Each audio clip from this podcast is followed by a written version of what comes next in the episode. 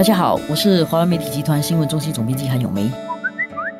大家好，我是华文媒体集团数码总编辑洪一婷。昨天宣布了陆路交通发展总蓝图的一个新的一个计划。昨天早上地铁又故障，这其实也凸显了交通的提早规划的重要性啊。然后呢，昨天就宣布了这个公共交通的总蓝图，着眼到二零四零年，就是二十二年后的这个交通。上一个总蓝图其实是着眼于二零三零年，换句话讲，其实二零三零都还没有到，我们就已经想更长远的未来了。所以永远把眼光放远一点，希望眼前的问题你要解决，同时你把眼光放远一点。你不会把那些问题都累积到以后。不懂还记不记得二零三零年的那时的目标是什么？五年前我们在谈二零三零年的目标的时候，当时是讲说是希望呃每十个家庭当中有八户是住的离地铁站只是十分钟的步行距离，希望到时百分之八十五的公共交通的出行整个呃旅程能够在六十分钟内完成，百分之七十五的巅峰时间的那个旅程都是用公共交通。所以其实现在看起来，其实从近几年的。数据来看，其实我们已经逐步的迈向了这样的目标了。因为本地啊，目前是有百分之七十一的路程是通过步行、骑脚车跟使用公共交通工具完成的。换句话说，用私人汽车的行驶已经下降了。现在有超过百分之七十的人是用公交和混合型的一个交通了。而且整个平均的车程也缩短了，从二零一二年的每趟车平均是五十三点八分钟，现在已经缩减到五十点八分钟。不知道大家有没有感受到省？一点点时间。从这几年来，政府一直在大力推，就是这个公共交通了。然后这一次，我觉得更有趣的就是，这个公共交通里面开始强调步行，还有骑脚踏车，就是说也不完全只是说搭公共交通、搭巴士、搭地铁，其实也看到了这个最后一英里怎么衔接的这一块。尤其是当新加坡的公路已经很多都已经盖好了了，已经很多的土地都用来盖公路了。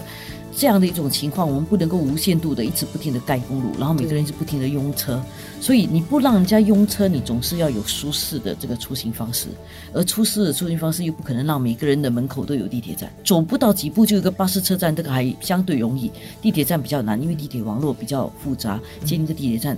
涉及的那个成本很高，他要服务的人也很多，所以呢，最好的方法就是让你走到地铁站的这段路是舒适的。所以那个步行的人行道要舒适，要安全，所以要有盖走道啊，挡雨，让你容易舒服的走。有盖走道，还有就是路上的那些 PMD 个人代步工具不可以行驶太快，不然让人家走的不安全。但是又要允许个人代步工具，然后还有包括这个共享轿车。嗯，所以不管你是用步行，还是你用个人代步工具，还是用你用脚踏车。你都能够顺利的到地铁站。其实我个人是觉得说哈，这样的推行也不错。就反正我们新加坡一直在推动说，大家要比较健康生活，不要长期久坐。其实多鼓励大家走动哈，其实我觉得是不错的。好像有时候你像在韩国或者台湾一些老人家哦，其实他们还是健步如飞的爬上爬下。对，就是有些时候就是可能整个环境就是鼓励你多走动。你你从年轻一直走惯了哦，其实你到老了以后，你的整个人比较活跃一点。然后，但是我们要解决一个问题，新加坡很热，经常下雨，所以这个有盖走道。啊，多少都能够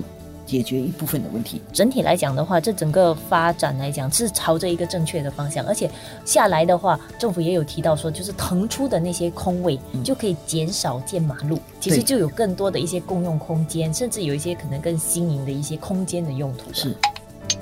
整体来看哦，它不是解决一个问题，它解决的是好多个问题。整个生态交通生态必须舒适、便利、可靠，这样才能够彻底解决问题。要不然的话，大家都觉得说，哎，我有车，我也比较安全，我比较能够控制我的时间。但是当很多人都有车的时候，去到公路上，公路上拥挤，就不能够解决拥挤的问题。你知道建很多公路，这样的话，你就把问题加重、加大。毕竟土地有限嘛，就是你多一条马路，就少了一个建别的东西的位置。对，没错。所以。如果我们只是解决眼前的三年五年问题，可能建公路是一个办法。但是因为交通总蓝图是解决未来十年二十年的问题的话，它长远的看，不能够一直不停的建公路。最好的方式就是把整个公交，尤其是的这个生态系统弄好。这个交通总蓝图是朝这个方向去做的啦。呃，这有趣的就是昨天刚好也公布了 C O E 这一期的 C O E 的那个 A 组 C O E 已经跌破三万块了。这点是不是反映出人们比较少要用车呢？比较多人用了公共交通工具，还有当然电召车，所以你自己不用拥有一辆车。